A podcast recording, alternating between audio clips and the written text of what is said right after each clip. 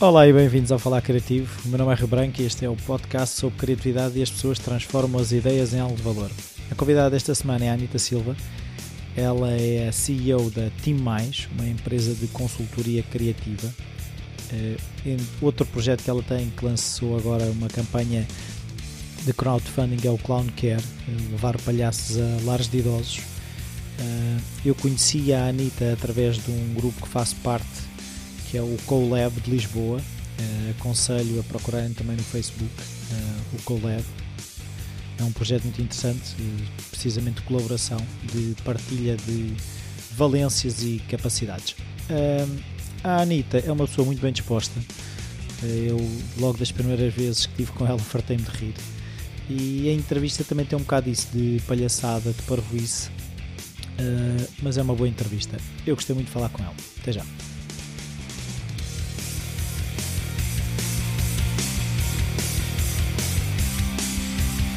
Olá. Olá. Então, diz-me lá quem és e o que é que fazes? Eu chamo-me Anita e eu faço consultoria criativa, o que significa que faço muita coisa diferente. Uh, sou clown. Um, e que mais? Para quem não sabe, alemão é palhaço. Exato. Mais. Um, então, agora vamos voltar atrás, que é, eu quero perceber como é que uh, um bebê que nasceu de um pai e de uma mãe chegou à pessoa que está à minha frente. Ora bem, ora bem. Um, então, a minha mãe e o meu pai tiveram-me em Angola. Uau, você é angolana? Angolana. E, mas voltei com seis meses, portanto eu só digo isto porque. Pronto, para dar um certo ar africano. Exatamente, e é exótico, porque é, é exótico é, ter nascido noutro país. E, e, é muito engraçado porque eu digo isto uh, nas formações que vou dando pela Europa e as pessoas não acreditam. Dizem-me assim, como eu sou mais loura e tenho pele muito clara, dizem: Não nasceste nada, é impossível. Claro, claro. E dizem-me isto. Claro, esses olhos de negra. Exatamente. Mas como se uma pessoa branca não pudesse nascer em qualquer parte do mundo, como se fosse impossível. E como uma pessoa negra também pode nascer na Suécia. Exatamente, mas as pessoas não conseguem. É engraçado. E faço jogos com isso e as pessoas dizem: não és nada. Nasceste em Angola. Tu és tão brincalhona. Ah, não podes. Pronto, mas então nasci lá, nasci em Angola. E os teus pais, eh, algum deles tinha alguma coisa ligada à criatividade, artista ou alguma coisa do género? Não. Não. Um, no entanto, eu venho de uma família uh, bastante, com bastante dificuldades. A minha avó vivia numa casa muito, muito pobre, de chão de terra batida, sabes? Que se bate tanto o chão que depois dá para varrer a seguir. Um, e a minha mãe também sempre passou muitas dificuldades. Portanto, o que eu, eu cresci foi num ambiente com muitas limitações. E, portanto, as pessoas à minha volta eram criativas. Por isso, não por ser artistas. Sim, sim. De eu, uh, arranjar recursos ou resolver problemas Exatamente. criativos nesse sentido, não no sentido artístico, sim. Sim, mas acaba por ser uma arte, não é? Porque, sim, sim, sim, é... sim. A arte de viver. Exatamente. E são e super resilientes. E a minha mãe, então, é um, é um exemplo. Herdaste isso? É, é, em parte, mas tenho pena não ter herdado mais, porque ela bate-me aos pontos em genica e em garra. Mas não terá sido os outros tempos, outra, outra necessidade de resiliência? Claro. Claro, uh, e, e, então a minha mãe, na sua vida, e os obstáculos todos que encontrou ao longo da vida, que foram bastantes, fizeram com que ela tivesse desenvolvido uma capacidade incrível de não desistir, de perseverar, de, de fazer tudo o que tinha para fazer e de encontrar um bocadinho para fazer aquilo que gosta, uh, sabes? Eu lembro-me da minha mãe ir trabalhar de manhã para uma linha de montagem, para uma fábrica, vir cansadíssima ao final da tarde, pegar nos catálogos de roupa e distribuir pelas amigas até às tantas, fazer jantar para toda a gente, limpar a casa toda e às 10 da noite ia ter explicações para acabar o nono ano. Uau. E isto durante anos a fio e ao sábado trabalhava-se e ao domingo trabalhava se fosse preciso. Uh, e portanto é um exemplo muito grande que tenha ali de resiliência. Eu espero que sim, que tenha-me sobrado um bocadinho para mim, porque preciso também. Claro. Uh, e tu, quando te faziam aquela pergunta, então, o que é que queres ser quando fores grande? Tu sabias? Bailarina. Bailarina. E então, o que aconteceu? Um, eu comecei a ter aulas de balé com 3 anos e depois, por volta dos 7, 8, não tenho bem a certeza, um, a médica diagnosticou-me uma escoliose múltipla e, portanto, disse que era uma péssima ideia eu estar no balé. End of story. E depois? E depois, mais tarde, fui sempre voltando a dançar. Uh, e a dança é um dos meus hobbies. Já dancei salsa e tango e jazz e forró e portanto danço basicamente tudo o que puder dançar. Então, mas uh, tu tiveste que escolher, nem que seja nono ano, décimo segundo, o que é que ia seguir na vida? O que é que tu escolheste? Eu escolhi Química. eu escolhi Química porque um, eu vivia Havia só com. Um de poderia ter sido isso, poderia também. Muito facilmente ter sido isso, mas não. Eu vivia só com a minha mãe. Os meus pais divorciaram-se quando eu era muito pequena e a minha mãe era super protetora, ainda hoje é. Uh, mas eu era filha única, tenho, tenho, mais três irmãos, portanto era a única rapariga, era a mais nova. A minha mãe sozinha comigo era super protetora. E portanto eu estudava numa escola lá de casa e vinha todos os dias almoçar a casa, imagina que seca. Com uma corda, não é? De quase, quase que tinha uma corda. A minha mãe, não, não fales mais isso que vais-lhe dar ideia. mas uh, é, havia um curso de química numa escola ao pé do mar e para onde eu tinha que apanhar um autocarro. E, portanto, essa ideia de eu vou ter que apanhar um autocarro e sair daqui não posso voltar para o almoço, ninguém me vê, o que é que eu faço o dia todo, Uau. ao pé do mar, química, de repente foi o sonho de uma vida desde criança que eu queria ser, que eu queria estudar química. Não me lembro nada de química, esqueci tudo o que aprendi. Mas até quando é que a química durou? Durou até ao décimo segundo. E depois? E depois estudei, tirei um ano em que não, não entrei na faculdade e estive a viajar estive a fazer outras coisas um, e depois entrei para animação sociocultural e educação comunitária. Isso serve para... a animação sociocultural um, é uma área uh, de conhecimento e de intervenção uh, e os animadores, no fundo, são pessoas que são capazes de intervir com qualquer público em termos etários, com crianças, com idosos, com uhum. adultos, e em quase qualquer contexto, ou seja, um animador pode estar dentro de um museu a dinamizar, a animar aquelas obras de forma a tornarem-se mais acessíveis ao público, como pode estar numa aldeia a animar a comunidade para se juntar e cumprir os objetivos a que se propõem. Em torno de uma causa qualquer, é isso? Em torno de uma causa qualquer. Portanto, os animadores, no fundo, ajudam as pessoas a encontrar-se, a gerarem sinergias e a lutarem pelos seus próprios objetivos e serem São agentes do seu. É Exatamente. Um, são agentes do seu. para que as pessoas se tornem agentes do seu próprio desenvolvimento. A ideia é esta. Um, e pronto, e foi isto que eu estudei inicialmente. Depois? Depois, um, como estava a viver sozinha uh, e não era bem fácil pagar as contas, à, à medida que fui estudando, já, já, trabalhava, fazia prevenção primária às toxicodependências numa associação, um, comecei a fazer muitas colónias de férias, muitos projetos diferentes. Aliás, toda a minha vida é feita de projetos diferentes e paralelos. E nessa altura. Um, comecei a, a, fazer tanta coisa que não consegui acabar todo o curso. Então fiz o bacharel. Depois já estava a trabalhar como formadora, já estava a trabalhar em casas de acolhimento de emergência, já fazia várias coisas. Anos depois fui terminar a licenciatura com mais dois anos, portanto na altura as licenciaturas de cinco anos, uh, em Beja, ainda em animação sociocultural. E mais tarde fiz o um mestrado em criatividade e inovação. Aonde? Na Universidade do Porto, hum. Fernando Pessoa. Até como é que a tua mãe sobreviveu a isso tudo? Essas viagens? A minha mãe não sobreviveu muito bem, porque eu com 19 anos saí de casa. E foi essa a reação. Na altura ficámos muito incompatibilizadas. A, a, minha, ficou, a minha mãe ficou muito zangada comigo. Não, não foi por eu sair, foi porque eu saí e rapei o cabelo à gilete. E a minha mãe achou que. A Cineda Conner era um ídolo? Não era um ídolo, mas eu achava que. E acho, na verdade. Que a cabeça é bonita. não, que, que, que eu de facto fiz sempre tudo muito bem. Sempre foi a good girl, sabes? Hum. Uh, nunca tive vícios, nunca dei chatices, ah. pronto, aquelas coisas. E achava e acho Mias que... a sopa toda. Exatamente, que, que, tinha, tinha direito à minha liberdade. E o cabelo é daquelas coisas que cresce, portanto, se eu queria rapar o cabelo, não é uma tatuagem claro, sequer, não chega claro, sequer ao é um patamar, piercing, não é um piercing. Pronto, e então decidi que ia rapar à gilete e assim o fiz. E a minha mãe uh, não achou muita graça e disse-me logo que, pronto, então vai lá a tua vida. E eu fui. Uh, e, mas, mas curiosamente, uh, recebi bons conselhos na altura e então decidi não me incompatibilizar com a minha mãe e voltava todos os fins de semana à casa, mesmo com ela sem me falar. Um, eu voltava a casa todos os fins de semana, ela fazia-me comida, lavava-me roupa, mas não falava comigo.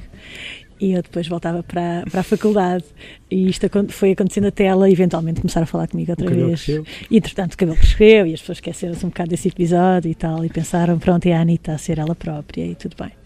Então, é assim, chegamos à criatividade, à inovação e, e, e, como é que tu começaste a aplicar, uh, no fundo, a pós-graduação? Porque uma coisa é nós termos a, a, formação, outra coisa é passar à prática. Hum. Foi de uma forma muito paralela. Uh, eu, com 14 anos, fazia voluntariado num centro de idosos um, um, lar, de, um lar de idosos, vá, um centro de dia, no fundo. Um, e comecei a trabalhar com pessoas nessa altura. E o meu trabalho em que sentido? O meu trabalho, bem, ao princípio era cartar lenha e, e, sei lá, dar apoio e fugir dos idosos porque eu tinha medo deles. Mas depois. Então porquê é que lá depois de colocar, não é? Porque havia um programa de voluntariado e lá está, era uma coisa para eu estar fora de casa, porque se não fosse com 14 anos eu não podia sair de casa para brincar na rua sequer. Portanto, e na altura já tinha uma, uma educação bastante cristã, eu ia muito à igreja, era muito ativa na igreja e, e portanto. Tão esta... ativa que o padre te queria expulsar, não? Não, isso foi mais tarde.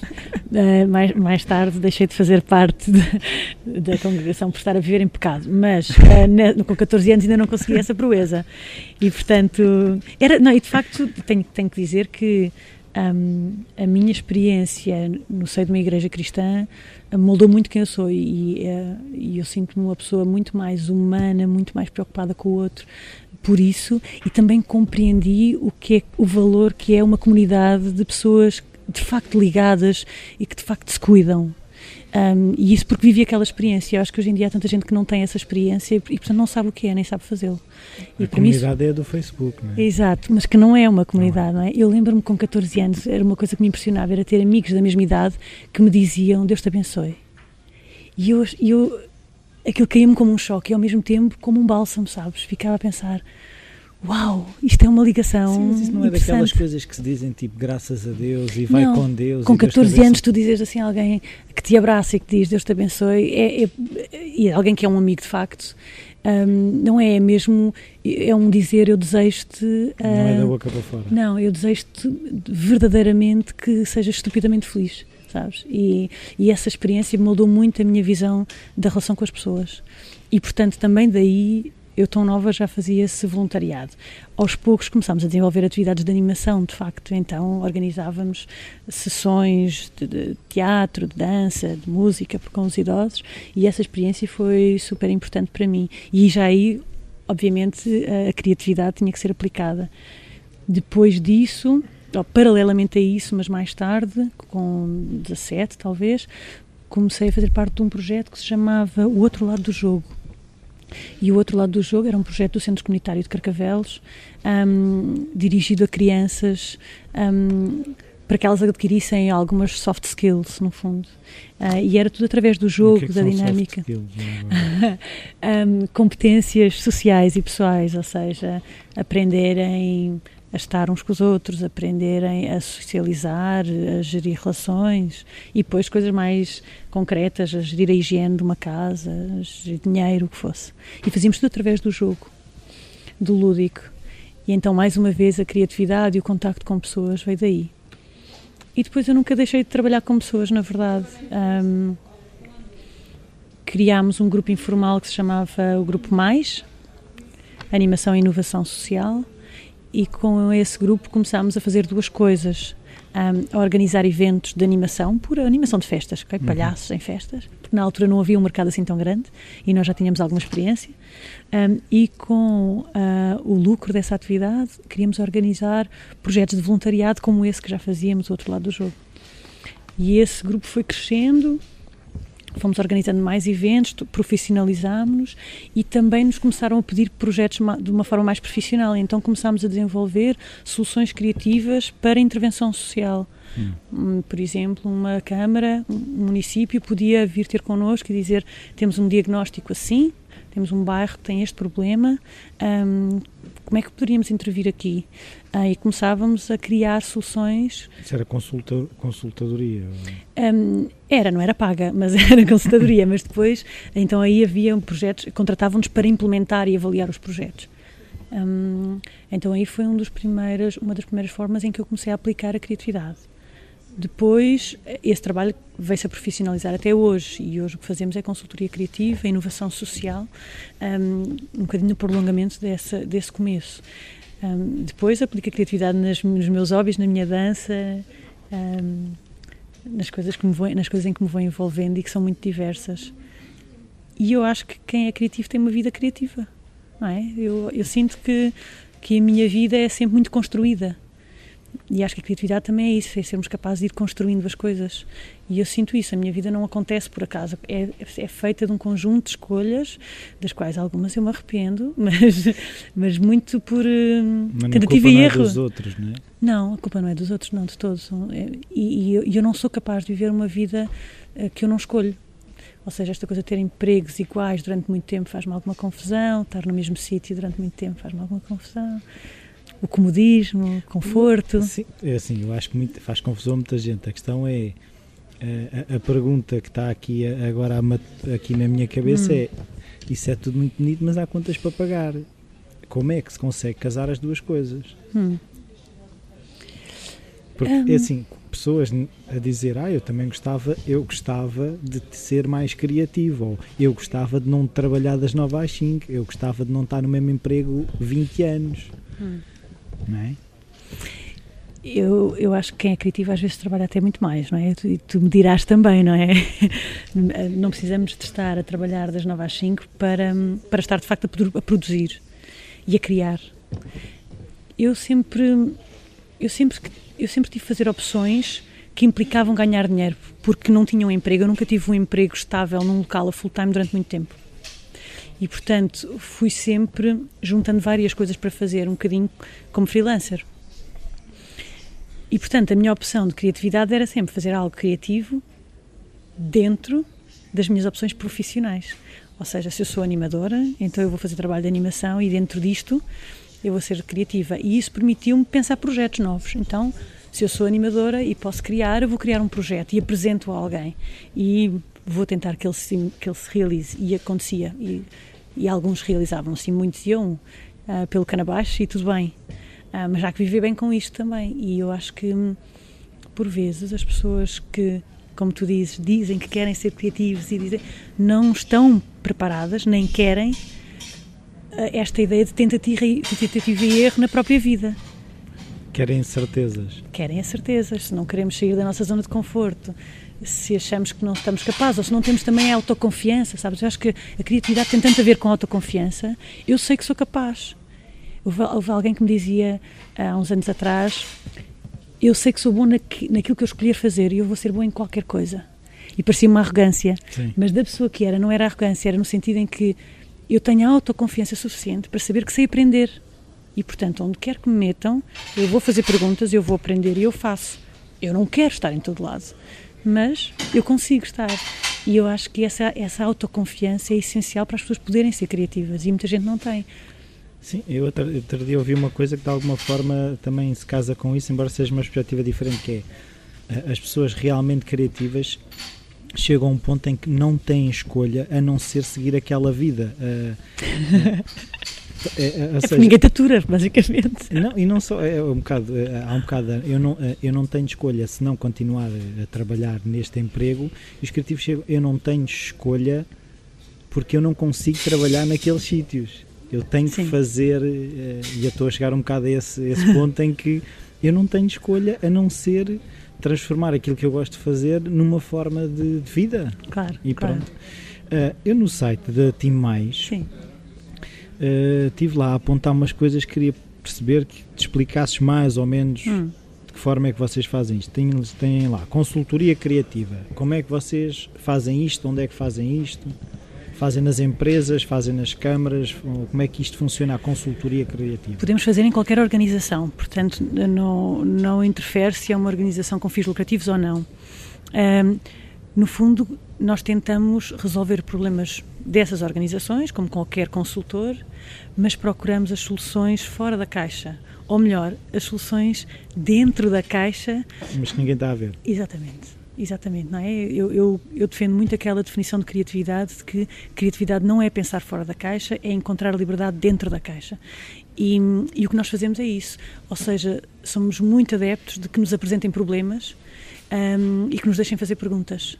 E a partir daí conseguirmos deixar um leque de opções ou melhor ainda, fazer colaborativamente com as pessoas dessa, dessa organização, criar um leque de opções, algumas viáveis, muitas que não sejam viáveis, muitas que sejam descabidas, porque são as ideias descabidas que nos fazem criar associações mentais para inovar. E, portanto, o que nós gostamos de fazer é isto: planear um leque de novas opções que ainda não tinham sido concebidas. E a partir daí, trabalhar a inovação, que é um processo, que é o processo seguinte de concretizar projetos viáveis, eficazes, lucrativos ou não, mas que tragam benefício. Uhum. Isso é um processo seguinte. A parte criativa inicial de brainstorming, de pensamento um, ehm, divergente, divergente, para nós é o que mais é o que mais nos encanta e é aquilo que fazemos melhor. Um, ehm, a partir desse momento, fica um pouco na, na, nas mãos do cliente saber que caminho quer seguir e como é que nós podemos ajudar então para implementar sistemas de inovação, gestão da inovação, uh, eventos, o que for. Mas o que é que é isso de inovação, sistemas de inovação? Um, a partir do momento Porque em que. Tem... falar muito. É, mas a explicação nem sempre é fácil, não é? Está na moda. é isso e empreendedorismo. Também. Olha, para mim, um, a inovação é a concretização eficaz de uma ideia que tem uma mais-valia. Concretização uh, eficaz de uma ideia, parece bem. Ok, que tem uma mais-valia. Ou seja, uh, eu tenho a ideia de tricotar um cachecol. Uh, eu posso concretizar esta ideia muito eficazmente e não é nada inovador. Mas se este cachecol tiver um valor acrescentado, um, então sim é uma inovação, um valor qualquer acrescentado. Um, e para mim a inovação é isso, portanto, eu separo muito um, o processo criativo do processo de inovação. A criatividade é a capacidade de gerar estas ideias de ideação, a inovação, a capacidade de transformar estas ideias num processo novamente convergente para produzir um projeto, um evento, um processo, o que for, um, que tem uma proposta de valor acrescentada. Sim. E então são processos quase uh, opostos um de exploração, o da criatividade, primeiro olhar para o problema, ver problemas de uma forma diferente, procurar oportunidades, um, conseguir uh, expressar de forma criativa ideias, se calhar até que já existem, uh, combinar ideias, etc. O outro processo que é de seleção, de análise de custos-benefícios, de concretização, de gestão de pessoas, isso já é um processo quase até oposto à criatividade, no sentido em isso que. não é chato? Um, para algumas pessoas não é. Felizmente. Porque senão nós criativos também não fazíamos nada. Não, e, e também é um processo criativo, não é? A gestão também é um processo Mas vocês criativo. vocês separam as pessoas que fazem, por exemplo, a parte criativa das que fazem a parte da inovação? Não, não necessariamente são é, é passos diferentes no processo. Uhum. É? O mindset de eh, cada um é diferente. O mindset, o mindset necessário para cada processo é diferente e o ideal é que as pessoas sejam capazes de perceber em que parte do processo é que podem contribuir mais e melhor. Não é? Portanto, tu claramente podes contribuir mais para o primeiro passo. é o meu um, eu esforço-me para contribuir para os dois, mas também a minha natureza é, é mais dedicada ao primeiro passo de divergência e de exploração. Um, mas o que é importante é cada um conseguir compreender uh, qual é a sua força neste processo e trabalhar as outras competências, porque o resto trabalha-se tanto a parte de gestão um, pois é, isso que eu começo a Pode-se trabalhar com a parte da criatividade também. É que é engraçado, é que as pessoas criativas acham que não sabem gerir, acham que não sabem tomar decisões e, e fazer cálculos e são avessas à burocracia. O fantasma do Excel, como Exatamente. eu falava com a Cristina Nobre Soares. Um, e as pessoas que fazem gestão muitas vezes dizem, ah, ainda ontem me disseram isto, a criatividade não é uma coisa que me assiste. Eu não sou criativo. Eu não sou criativo e ambos acham que não é uma, que é uma questão de natureza da própria pessoa, que não é uma questão de prática. E, ou estás de um lado da barricada ou estás do ou outro lado. Ou estás do outro e os é outros é são teus inimigos. E eu não acho nada isso. Eu acho que a criatividade é uma competência que se trabalha, que se aprende, que se pratica. É claro que tu podes ter uma personalidade, traços de personalidade que te facilitam essa aprendizagem, uhum. mas isso é igual para, para a capacidade de gestão não é?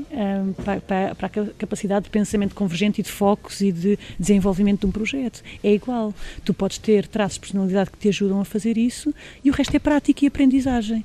E o trabalho que fazemos é muito. ginásio. Sim, sim. O trabalho que fazemos muito com as organizações é ajudar as pessoas a perceberem isto. Um, ok, vocês têm um departamento criativo, mas o resto das pessoas também têm um cérebro e um coração e, portanto, né, também mas são capazes. Mas o designer a pagar ordenados, a trabalhar no departamento financeiro? Não, mas vou se calhar ajudar o designer a perceber como é que pode agarrar nas suas mil ideias e tirar o sumo e concretizar uma num projeto e a sentir-se mais autoconfiante, lá está, e acreditar que ele também é capaz de desenvolver aquele projeto um, de uma forma eficaz. É claro que não vale a pena queremos pôr pessoas que têm uma natureza e uma personalidade mais vincada para uma coisa a fazer a tarefa oposta. Porque as empresas existem, os coletivos existem exatamente para que cada um possa agir de acordo com as suas forças e os seus interesses. Mas podemos ajudar as pessoas a perceberem que o outro lado não é intransponível. Não é? E então, na área da criatividade, eu acredito que é mesmo importante que as crianças e os futuros adultos saibam que são criativos. E que se não o são no dia a dia, se não o expressam no dia a dia, pode ter a ver com uma série de coisas, mas se o quiserem fazer, podem. E essa, essa, essa autoconfiança só vem quando, a partir do momento em que tens experiências em que de facto te identificas como uma pessoa criativa, em que dizes: epá, fui eu que fiz isto. É? E eu, eu pensava que não era capaz e que não, só sabia fazer eh, cálculo, não é? Exatamente, ou o contrário. Pois é, é um bocado isso agora que eu também. Mas fala-se mais em recuperar o criativo uh, das pessoas de, da gestão e da finança do que propriamente pôr a finança nos criativos. Pôr os criativos na linha. é, um, é, é, um, é assim, o que eu percebo é que se calhar é mais fácil pôr uh, a pessoal da finança e da economia a rir do que propriamente pôr o criativo a fazer contas. Ou não? Percebes o que é que eu estou a dizer? Estou, estou a perceber. Eu acho que. Um lado é mais apelativo que o outro, do meu ponto de vista. do teu ponto de vista, que és um criativo nato. Portanto, claro que para ti é sempre muito mais interessante para as pessoas que não são criativas no dia a dia a serem. Claro, isto é falar e... criativo com o Exatamente. Um, eu acho que ambas são importantes e ambas tô, são, são um, fazíveis. Ou seja, estou a dizer é que é mais simples. Quando, hum, pois não sei. Uh, eu gosto de questionar as coisas, por isso. Não, eu estou a questionar. eu... E eu, eu, eu questiono. Não sei se é. Eu acho que quando tu ajudas uh, uma pessoa que, ou um jovem que tem uma ideia para um projeto, mas não acredita que é capaz de o fazer, e é um grafiter, é, e tu lhe dizes: Olha, um, os teus grafites. Os teus grafites eram capazes de ser muito interessantes e eu conheço pessoas que te podem ajudar, ou eu sei como é que tu poderás lá chegar, ou eu posso te ajudar a, a estabelecer aqui um plano. E quando ele começa a sentir-se que criou um plano de trabalho e quando ele começa a sentir que tem o primeiro patrocínio, isso é um empowerment brutal, um criativo. E estamos a fazer um, um favor ao mundo, não é? De Sim. conseguir que estas pessoas não fiquem com as ideias na cabeça. E não tem que ser um criativo, não tem que ser alguém que é artista. Um criativo uh, pode ser alguém que gosta de cozinhar artista. na sua cozinha, Sim. mas que não se organiza para fazer o seu blog e fala nisto durante 10 anos e, e sonha com o blog, mas não se consegue organizar para se sentar à frente do computador e fazer o blog. Um, capacitar estas pessoas para o fazer não é assim tão complicado. Uh... Sim, mas também agora estava aqui de repente houve uma associação que se fez que é durante muito tempo uh, sempre houve a questão de havia no fundo um gajo que tratava das contas aos artistas que chamavam mentores. o Ou manager. Seja, fosse o que fosse. O, o diretor da galeria, tipo, claro. tu és o criativo, vai lá fazer essa cena que tu fazes, que eu trato das contas. Uh, só que uh, o mundo está a mudar a uma velocidade que claro. essas coisas estão a acabar.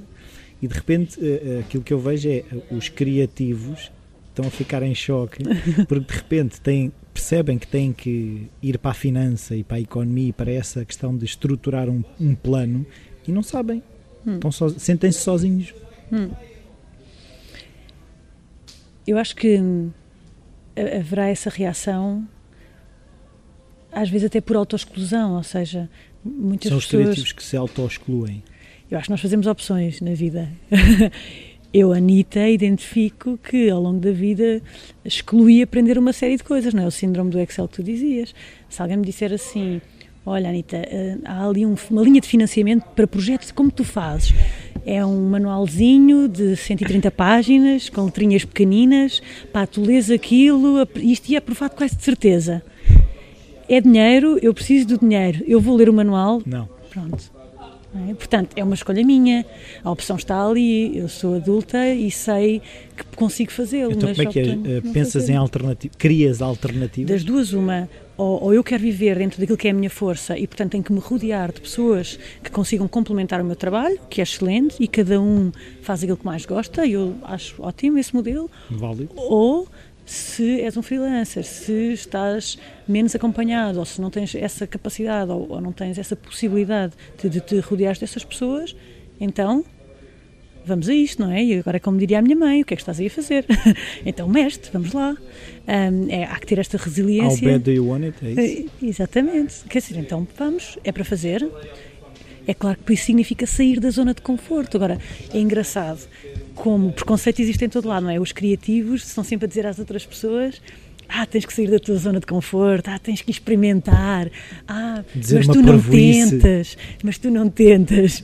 Mas quando nos dizem a nós, sai da tua zona de conforto e vai ler um manual, ou vai, sei lá, outra coisa qualquer que nos faça confusão, eu estou a dar um exemplo, se calhar muito próprio meu, mas é um outro exemplo qualquer. Então somos nós que pensamos, não, não, isto nem é sair da zona de conforto, isto é simplesmente uma chatice. Isto é pânico. eu acho que é pânico. Mas é, mas no fundo, sair daquilo que nós fazemos melhor e de onde sentimos confiantes para fazer é sempre muito complicado. Até porque é que não, é mais, não há mais sinergias, que é um bocado uma ideia utópica que eu tenho, que é, é essa coisa do, de, de, das forças né, de cada um, porque é que eh, ainda há, eh, eu sinto muitas vezes do lado da do lado mais sério, não sei o que é que lhe chamar, um, um bocado os artistas são uns irresponsáveis, eu não me vou meter com aquela gente, não é? Não sei, ainda, ainda, ainda sentes muito esse preconceito, eu não sinto, sinto tanto. menos. Ok. Mas acho que ainda há um bocadinho artistas, né? ainda há, uh, se calhar sou eu, mas ainda, ainda sinto um bocadinho. Sinto menos, verdade, hum. mas sinto que ainda há. Oi, que musiquinha tão bonita é esta? Esta musiquinha significa que neste momento eu vou estar a passar a mensagem dos meus patrocinadores. O primeiro patrocinador desta semana é o Começa Agora. Como vocês sabem, na vida estamos sempre a adiar aquilo que realmente importa. Somos muitas vezes o nosso pior inimigo. Não há melhor altura para começar do que no momento presente. Começa Agora é uma plataforma com ferramentas simples que podem usar para direcionar a vossa vida e alcançar novos resultados. Os resultados que são realmente importantes para vocês. www.comecaagora.com O meu segundo patrocinador desta semana é CM Store 24. É sabido que andar ajuda a ter grandes ideias, mas os pés devem estar confortáveis. No site da CM Store 24 podem encontrar os parceiros ideais para os vossos pés. www.cmstore24.com Eu uso e posso-vos garantir que ideias não me faltam. Agora, de volta à conversa. Pois, eu não sei se eu conheço o mundo da arte, da arte em si, portanto, não é o mundo da criatividade, mas o mundo da arte, eu não sei se eu conheço assim tão bem para poder dizer se, se sinto esse, esse, esse preconceito ou não. Sim, mas eu quando um, digo arte é assim, também, mesmo os designers, tipo, ah, gostas de fazer uns sites e não sei o quê, aquela cena hoje agora, agora a cena é o código e os sites, não é?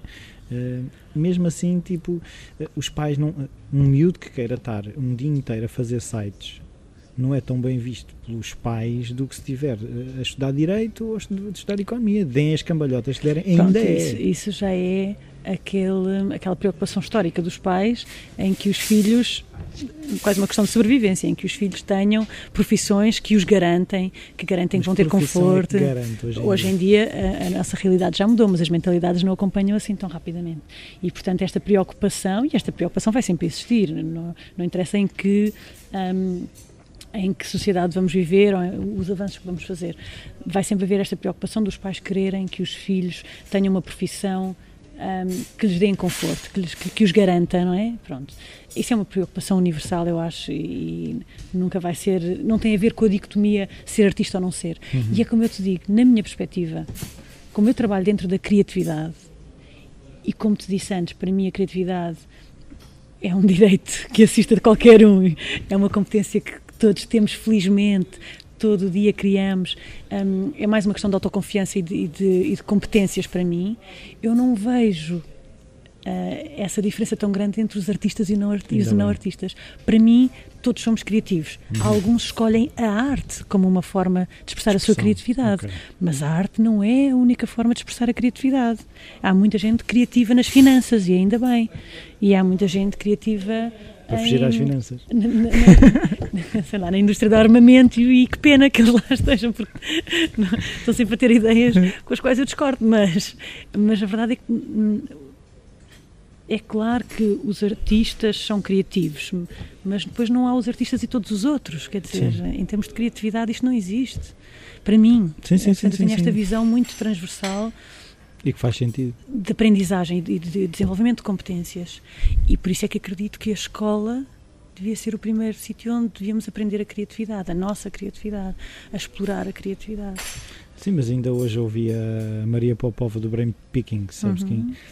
Um, a falar que a escola dá-te uh, factos, não te dá sabedoria. A sabedoria é outra coisa.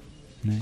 A sabedoria vem um bocado de tu chegares às respostas. É, é a aplicação prática dos factos que, que pode gerar sabedoria. Uh, e a escola ainda não, não quer sabedoria, quer que tu aprendas a memorizar coisas. Ponto uhum. final. Dentro da, do site da Timais também vi consultores, mas que se divertem mais. Como é que vocês se divertem? Olha como agora, como estamos aqui. Um, lá está, eu acho que a consultoria durante muito tempo esteve ligada a, a processos pouco divertidos.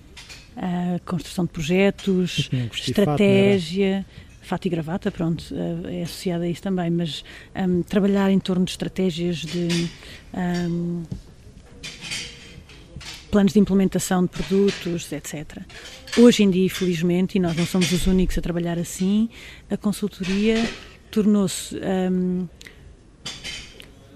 um instrumento que para as empresas é uma forma de quase open innovation, ou seja, eu posso ter consultores que me ajudam a pensar, que me ajudam a pensar de forma diferente, que ajudam a minha equipa a estar em experiências diferentes um, e que essas experiências proporcionam perspectivas diferentes sobre a empresa e sobre os problemas da empresa e sobre os, os potenciais da empresa.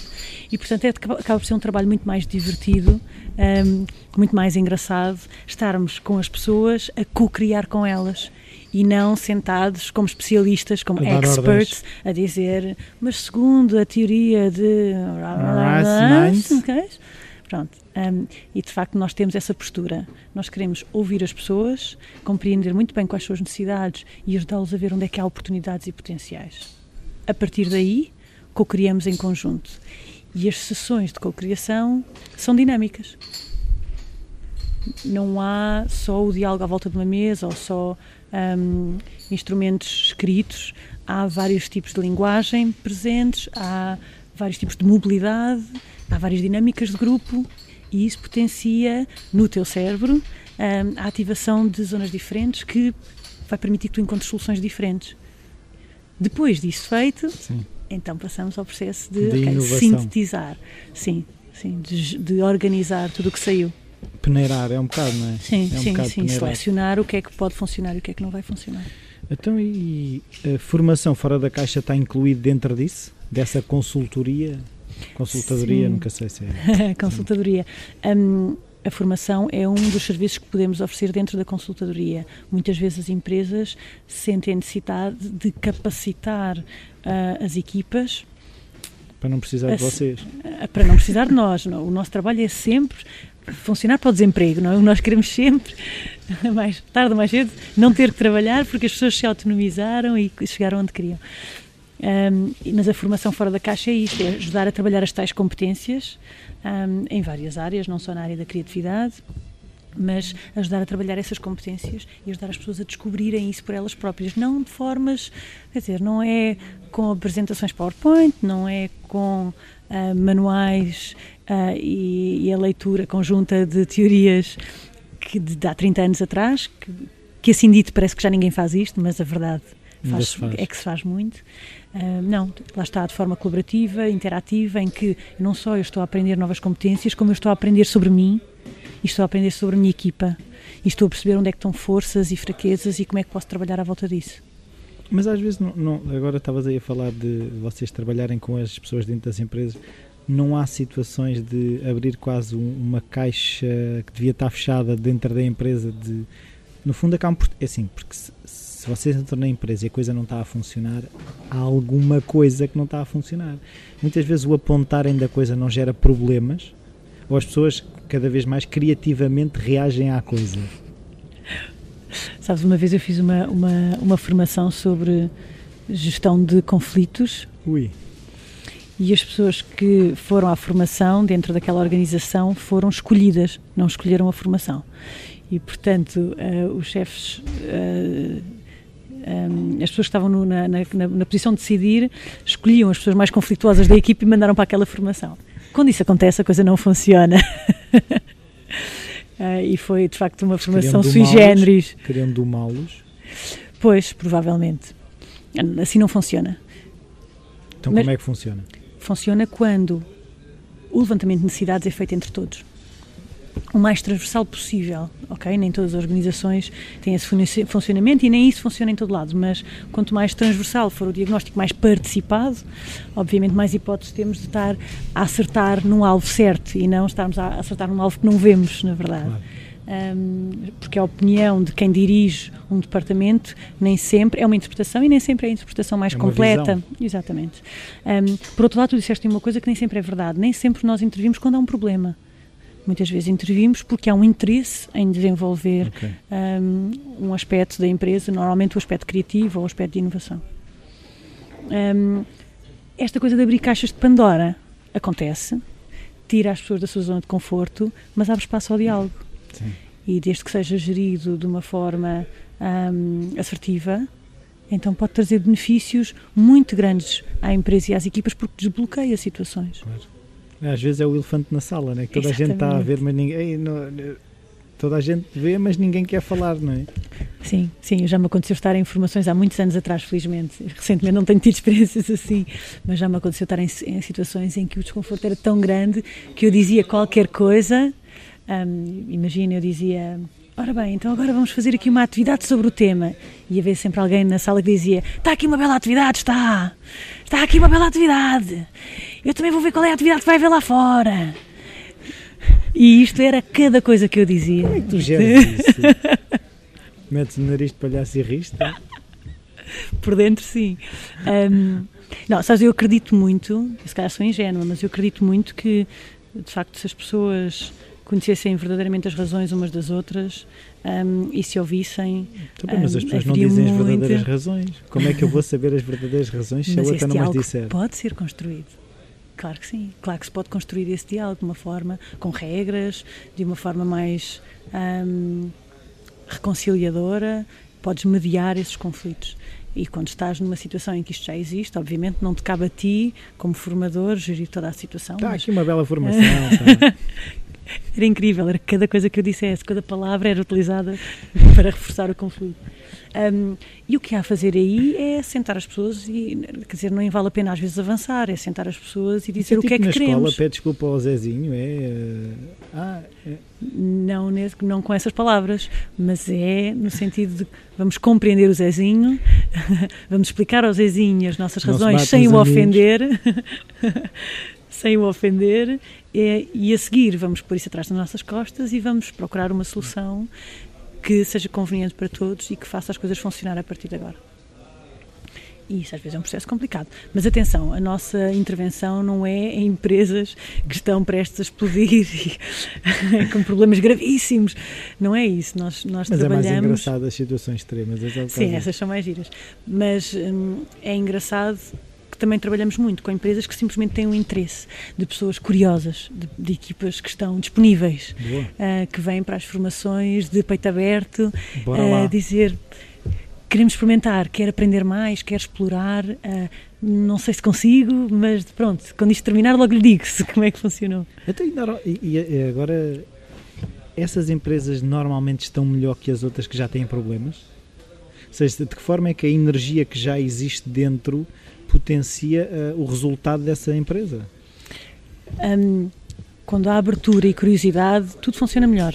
Seja uma empresa, seja um grupo de professores, seja uma associação sem fins lucrativos. Se as pessoas, se as pessoas já estão disponíveis para aprender, explorar, resolver conflitos, então já houve uma aprendizagem anterior. É porque as competências são feitas de conhecimento, atitudes um, e de capacidades, coisas que eu sou capaz de fazer, de habilidades. Uh, quando a atitude já lá está, então só faltam os instrumentos. Claro. Já é meio caminho andado, já houve uma aprendizagem. Então aí o nosso trabalho está facilitado. Um, quando isto não existe, fazemos mais falta. Então, aí temos um trabalho inicial a fazer de ajudar as pessoas a compreender que é necessário este desenvolvimento, é, é necessário aprendermos todos e exige de todos.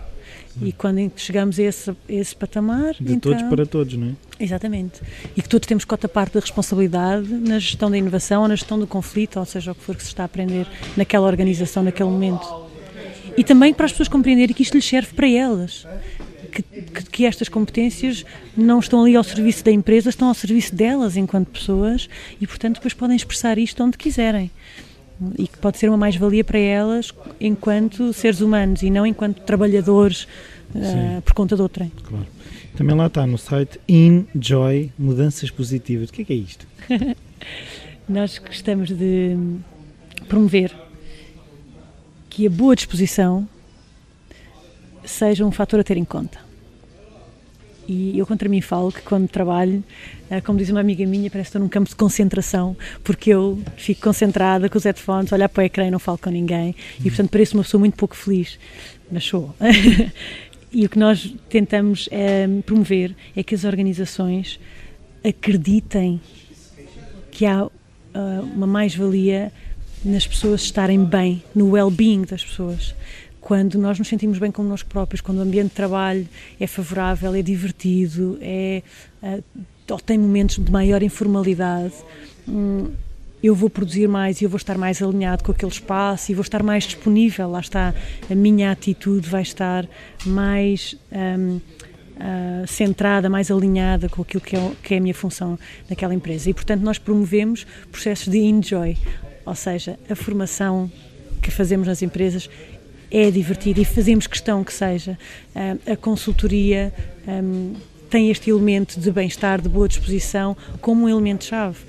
Ninguém aguenta estar numa, numa reunião chata durante três horas e ninguém produz mais por isso. Sim, mas o problema, eu vejo para mim, é que eh, quando tu és o palhaço da empresa, às vezes também acabas por ser, epá, uh, tu não estás a deixar a malta trabalhar mas há diferença entre ser aquele que é disruptor e que interrompe com a brincadeira. E atenção que muitas vezes esse papel também faz falta, até certa medida, mas não é esse só que faz falta, Sim, nem a alegria no trabalho é só assim. por causa disso.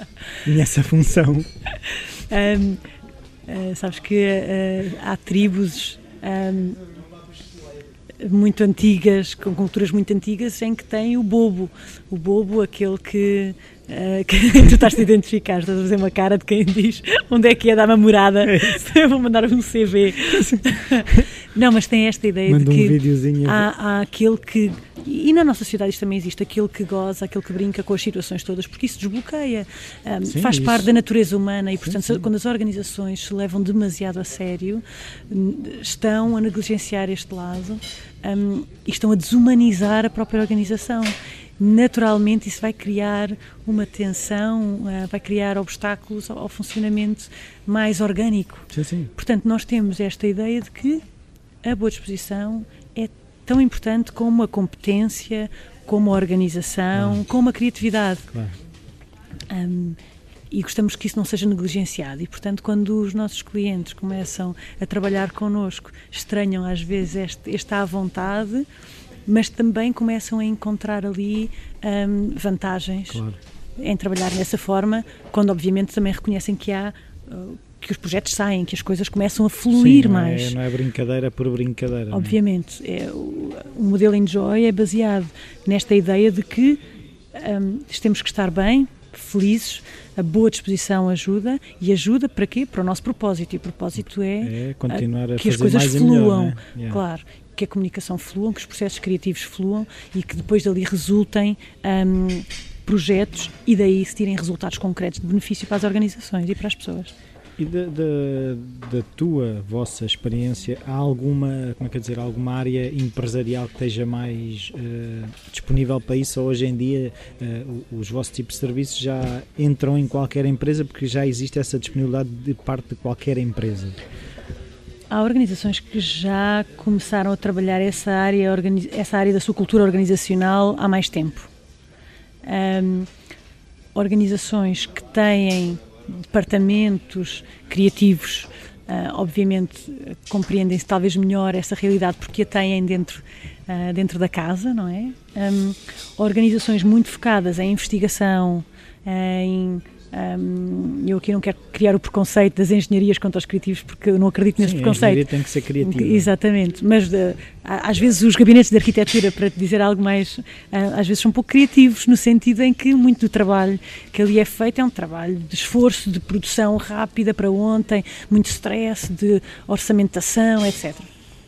E muitas vezes, quando as empresas estão há muito tempo a reagir e não a agir ainda não há essa abertura, porque ainda não houve o tempo e o espaço de compreendermos o que é que é necessário para nós melhorarmos. É? Exatamente, temos que ter disponibilidade para pensar as coisas de uma forma diferente. Isto é transversal em qualquer área, qualquer setor, pode haver empresas que já tomaram o seu tempo para analisar os seus processos, para querer melhorar e há, haverão muitas organizações que estão muito preocupadas em reagir ao mercado e, obviamente, em garantir os salários nesta fase um, e nessa na situação em que está o nosso país neste momento é uma preocupação maior. Não identifico um, um setor específico para te dizer agora, olha, trabalhamos mais Sim. neste setor. É um bocadinho transversal. A nossa experiência, neste caso da Team Mais, é muito com organizações uh, públicas, municípios, etc., com instituições do terceiro setor, uh, fundações um, e as empresas de uma forma geral, não temos um setor específico. Uh, no meio de, do Facebook, eu encontrei lá que tu és achei, achei bonito o, te, o termo uh, CEO da Team Mais. Agora, uh, como é que depois a CEO tem um lado mais brincalhão e um lado mais palhaço? Ou seja, é como é que é isso? E para chegar precisamente ao outro projeto que tu tens que é a Clown Care. Hum. Explica-me lá como é que é isso. Como é que há um, um CEO que até é palhaço? Pronto, em primeiro lugar eu tenho que fazer uma confissão conhece aquela expressão em casa de ferreiros espeto de pau? não. Nunca ouvi falar. não. O que eu quero é dizer é também, não é? o que eu quero dizer é que um, eu promovo dentro da organização, dentro da empresa, eu gosto de promover espaços criativos, gosto de promover que, a, que haja esta informalidade e há este acesso, a organização é, é, é, para já é pequena e é muito horizontal, portanto a comunicação flui de várias maneiras e obviamente a criatividade de cada um é sempre muito bem-vinda e temos isso tudo, mas eu como te digo, no dia a dia sou uma pessoa muito uh, séria a trabalhar, quando tu, quando tu defines aí um CEO brincalhão, eu não sou propriamente um CEO brincalhão, eu sou um, um, uma CEO que é promove a criatividade. Um CEO não pode ser brincalhão? Pode, pode ah, e deve. Okay. Não está na minha natureza, Pronto. no trabalho, ser assim.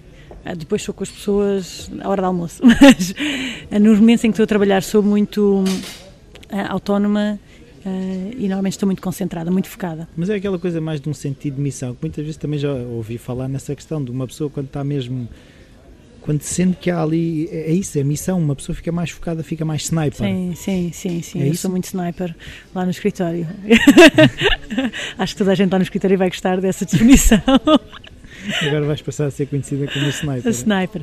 De facto, promovemos muita criatividade porque é quase inevitável para já, porque as pessoas que se associam à empresa são pessoas que estão alinhadas com esta, com esta nossa forma de trabalhar e são naturalmente criativas e a criatividade é sempre muito bem-vinda e a boa disposição é sempre muito bem-vinda. O que eu digo é que eu não sou uh, no dia a dia a pessoa mais brincalhona.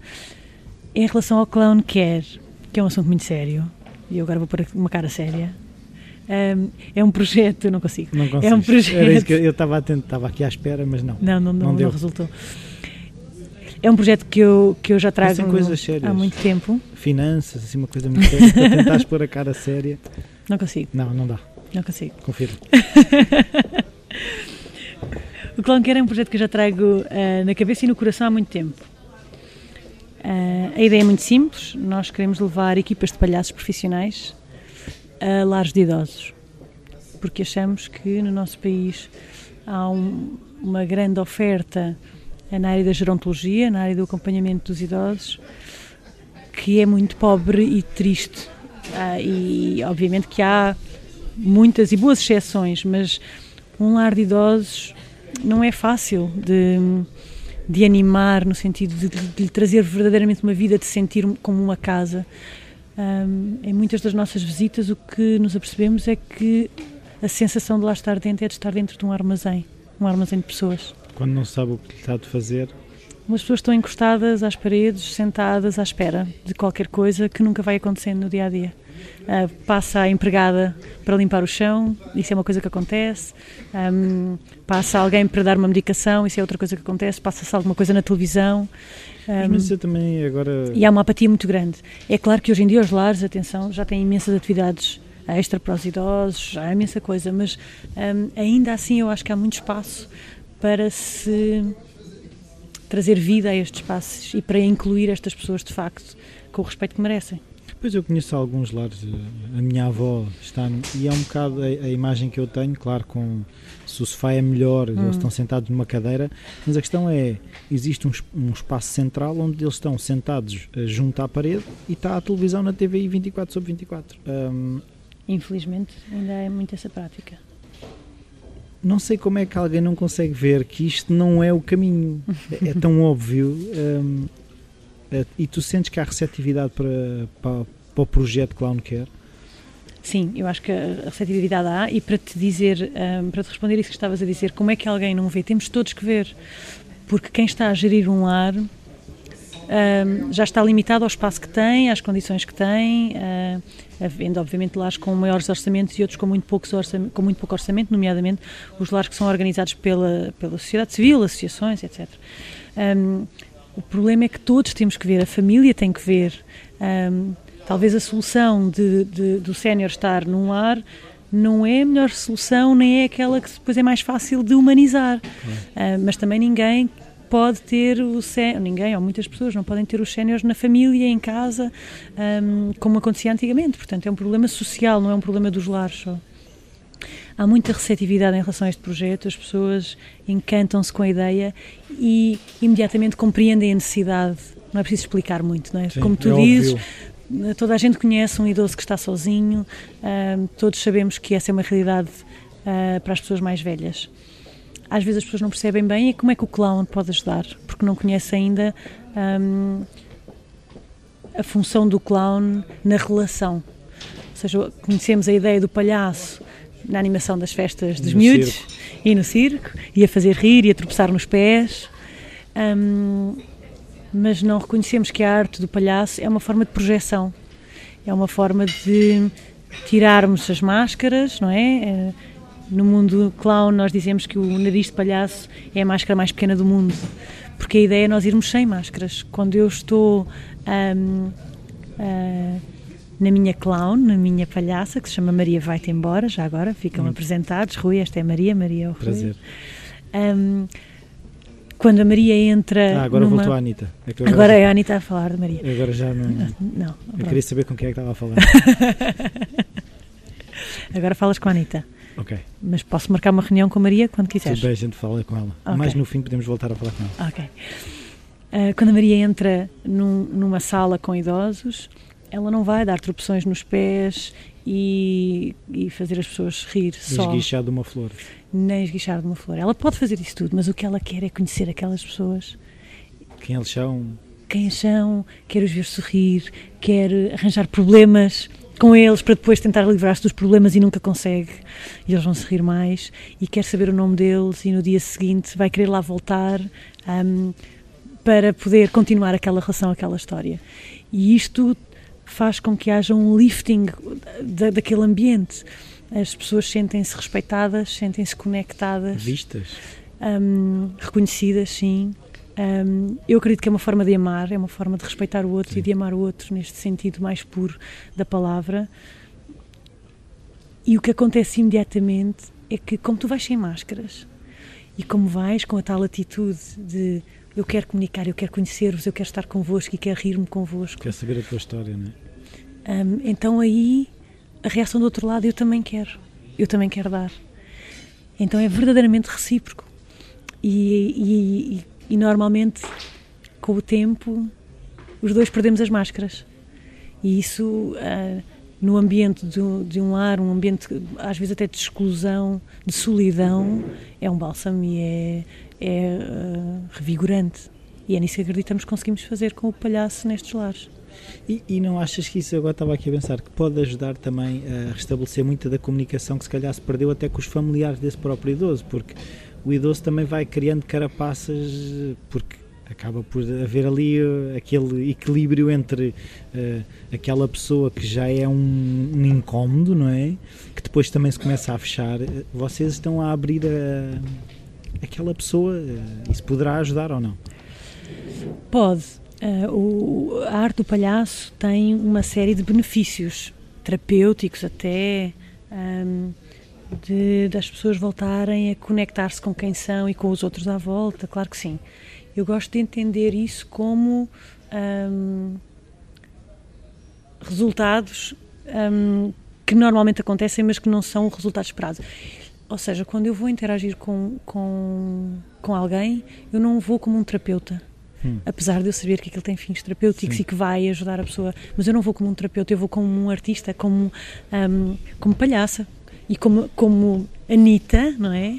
Que se despe uh, de, do medo do ridículo e vai interagir com aquela pessoa e vou acreditar que só isso já vai trazer muita coisa. Tudo o resto uh, é, é uma mais-valia, tudo o resto é bom, mas eu não vou com esse objetivo. Sim, sim. Até porque há outros profissionais que trabalham com esse objetivo, não é? Há terapeutas, de facto, há pessoas que fazem mediação familiar, etc. Mas, se calhar não vão. Um, e alguns lares terão estes serviços, outros não. Um, nós vamos com este intuito muito simples de uh, humanizar a relação durante alguns momentos, uma vez por semana. Um, sabemos que daí vão sair imensos resultados, claro. um, mas não é para esses que nós estamos a trabalhar diretamente. Nós trabalhamos sinceramente para aquela, para aquela relação, porque tem que haver este foco, tem que haver o foco em criar relação primeiro. Tudo o que vier daí é bom, mas um, o focal é as pessoas sentirem-se, como tu dizes, muito bem, vistas, uh, sentirem que têm uma relação autêntica com alguém que é um personagem, mas não é. Sim. Porque o, o palhaço não é um personagem que eu crio, o palhaço sou eu, mas sem medo do ridículo.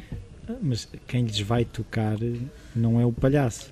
É? é, é, é, isso que vocês esperam, não é? É um bocado isso. Quem, a personagem é uma maneira de chegar lá, mas Sim. aquilo que os liga é o que está por trás da máscara.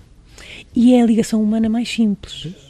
O que, o que faz com que uma pessoa de 70 anos, que não se sente necessariamente bem naquele dia, aceda a que dois palhaços entrem pelo quarto adentro e interajam com ele, não é por ele achar que a conversa vai ser muito interessante, Sim, que lhes vai, vai trazer todas, que lhe vai trazer algum benefício, que lhe vai tirar as dores, é por ele saber que há uma ligação humana um, e também não é pela piada, pelo riso, não ele punha a televisão num canal que tivesse a dar alguma coisa engraçada, é pela relação humana que ele se cria, que é autêntica, que é muito autêntica e é uma ligação naquilo que temos de mais primário.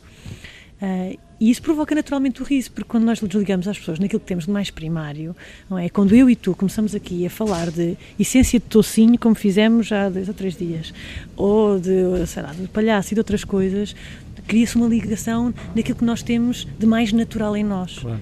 E é isso que acontece quando estamos com, com o nosso palhaço e com alguém que está disponível para comunicar com esse palhaço.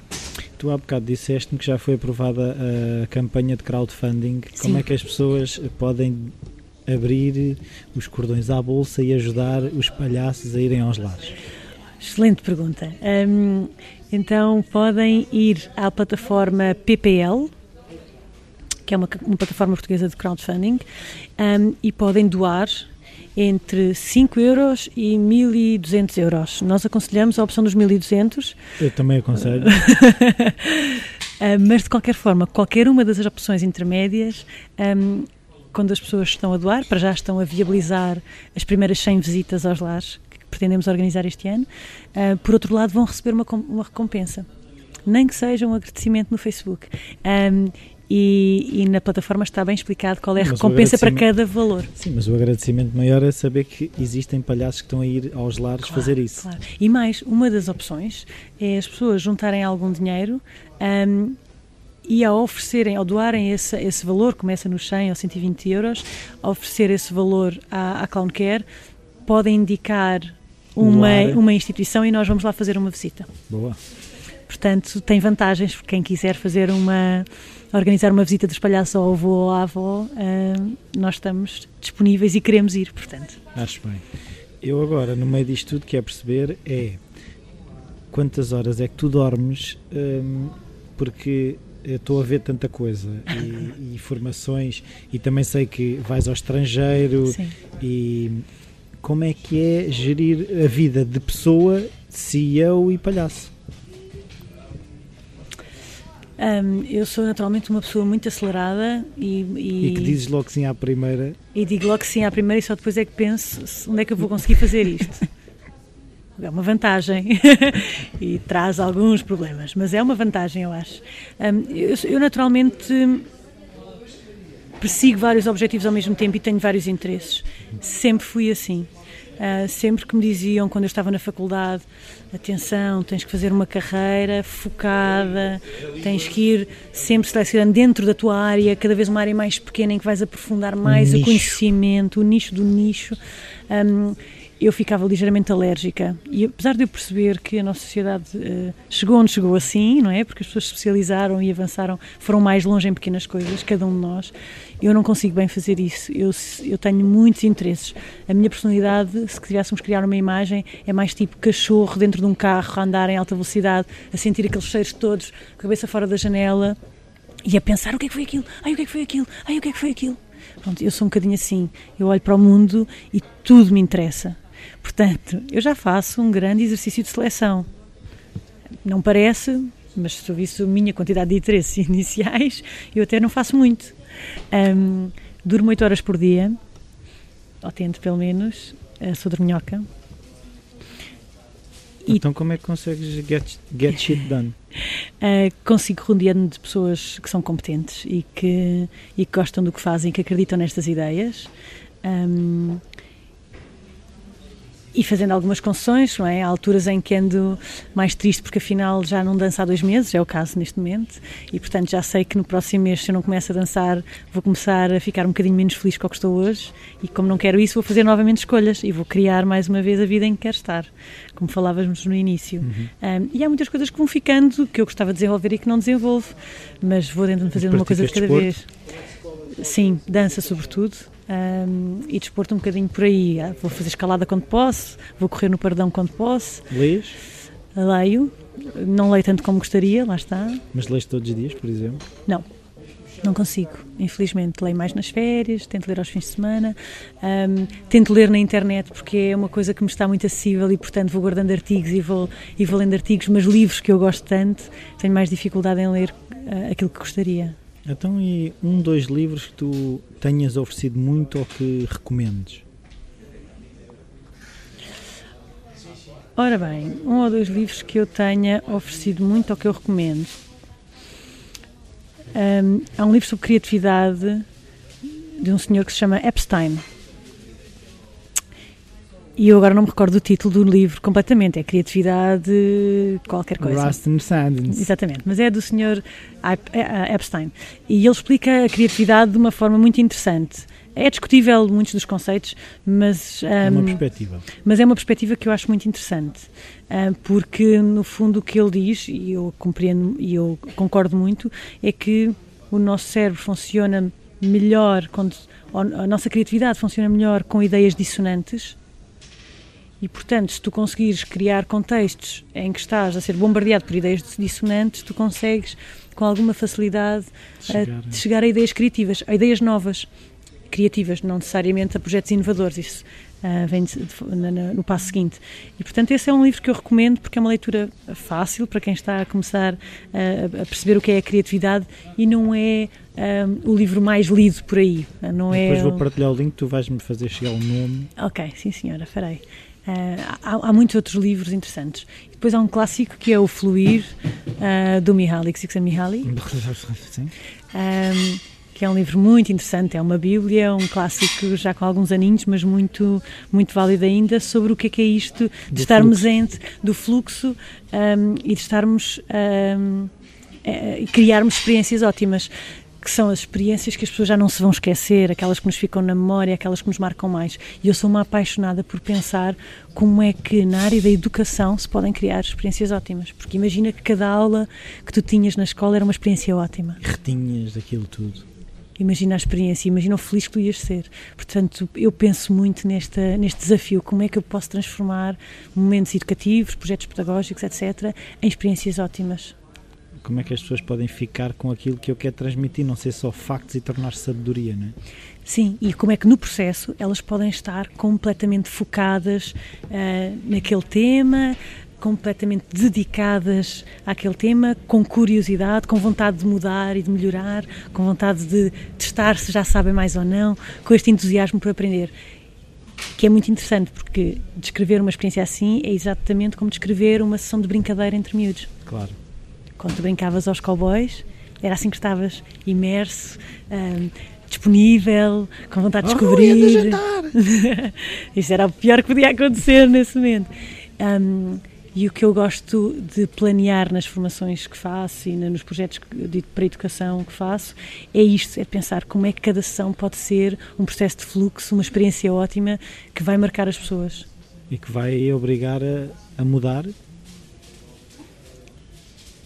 é porque, é, e que é vai impulsionar as a pessoas mudança. a querer mudar. Pois é, que é um bocado isso, é que é, é, essa, aquilo que nós realmente retemos é algo que não nos deixa no mesmo sítio. Essa claro. é a minha experiência. Porque quando eu aprendo alguma coisa, eu dificilmente eu consigo ficar onde estava. Uh, nesse, sim, não consigo. É a velha expressão de que a mente é como um elástico, não é? Quando estica a um determinado ponto, nunca mais volta ao estado inicial. E a ideia é essa, expandir, expandir sempre mais. Então, um conselho para a gente fechar isto. um conselho. O Dodmira, que é grande, é um conselho grande. Esse é grande e é um bom conselho. O segundo conselho, experimenta pôr raspa de lima em uvas luvas lavadinhas só, Sim. com caroço se quiseres, ou sem grainha se não gostares. Não, há, não, não, tem caroço, tem grainha, mas pões no ananás. Põe, fica muito bom. Mas nas uvas experimenta. Tem que experimentar. É muito bom, é muito bom. É um sucesso em todas as festas de aniversário onde eu vou e é sempre o doce que leve. Dá pouquíssimo trabalho. Claro, e não leva açúcar. O segundo conselho que, que dou é visitarem a, a campanha de crowdfunding da Clown Care Sim, mas isso é garantido, isso já lá está tudo. Se, for, se, se, aquilo já tive, se isto o episódio já estivesse no ar agora, já estava aquilo. Quando isto for para o ar, vais ver. Já nem vai ser preciso, na verdade. Não, vão tirar aquilo do ar e tudo. E o terceiro conselho que eu te dou é trabalhar naquela ideia da essência de tocinho, porque eu acho que aquilo ia funcionar. Eu acho que sim. Velas de cheiro com essência de tocinho, uh, com óleos essenciais de morcela. Uhum. Era bom para o banho. Para o banho, para, sobretudo. Para, para, imagina que é tomares banho naquele cheiro. No fundo, aquela gordura a largar na água do banho era espetacular. Era espetacular e depois não tens aquele handicap de estás a cozinhar coisas na cozinha e tens o cheiro do gel duche na casa de banho e, e são cheiros que não é, combinam. Não, não, e tu podes, não combinam. podes experimentar também ao contrário. Trazer sais de banho para a cozinha, na panela de pressão, temperares Isso com é sais opção. de banho. Isso é outra opção, não Pode é? Pode dar food poisoning, mas Depende como tu fizeres os chás de banho. Estás a ver, lá está o processo depois de inovação, tem é esses percalços. pormenores. É, pormenores, pormenores, sim. Agora estava a falar com a Maria, suponho. Não. Não. Era mesmo a Anitta. Era mesmo a Anitta. Então, olha, vamos, vamos acabar aqui. Tá, muito obrigado. Foi um prazer falar contigo. Igualmente, obrigado. Até à próxima. Bem-vindos de volta. Uh, espero que tenham gostado uh, e que não temam que eu vá fazer de facto velas com essência de tocinho não irei fazer. Não, não sei como, uh, nem me apetece. Uh, eu gostei muito de falar com a Anitta, como deu para perceber, e gostava de apelar mesmo que se puderem ajudar, ajudem a campanha de crowdfunding da Clown Care para levar os palhaços uh, aos lares de idosos. também pedir, se, como é habitual, de a partilha do episódio no Facebook, feedback para o e-mail rui.falacreativo.com. O, o Falar Criativo vai mudar um bocadinho. Uh, isto já era pouco centrado em mim e mais nos meus convidados. Acho que vai ficar cada vez mais centrado nos convidados. Um, ehm, o Falar Criativo é sobre as pessoas que transformam as ideias em algo de valor. Uh, aquilo que eu tenho para dizer. Uh, acredito não, não, não tenha o mesmo impacto e, e sinto que não é por isso que as pessoas ouvem falar criativo. eh, logo também não vou estar a, a importunar as pessoas com as minhas opiniões. Quem quiser depois vai ler o texto que eu normalmente escrevo associado ao episódio. Esta semana é tudo. Até para a semana.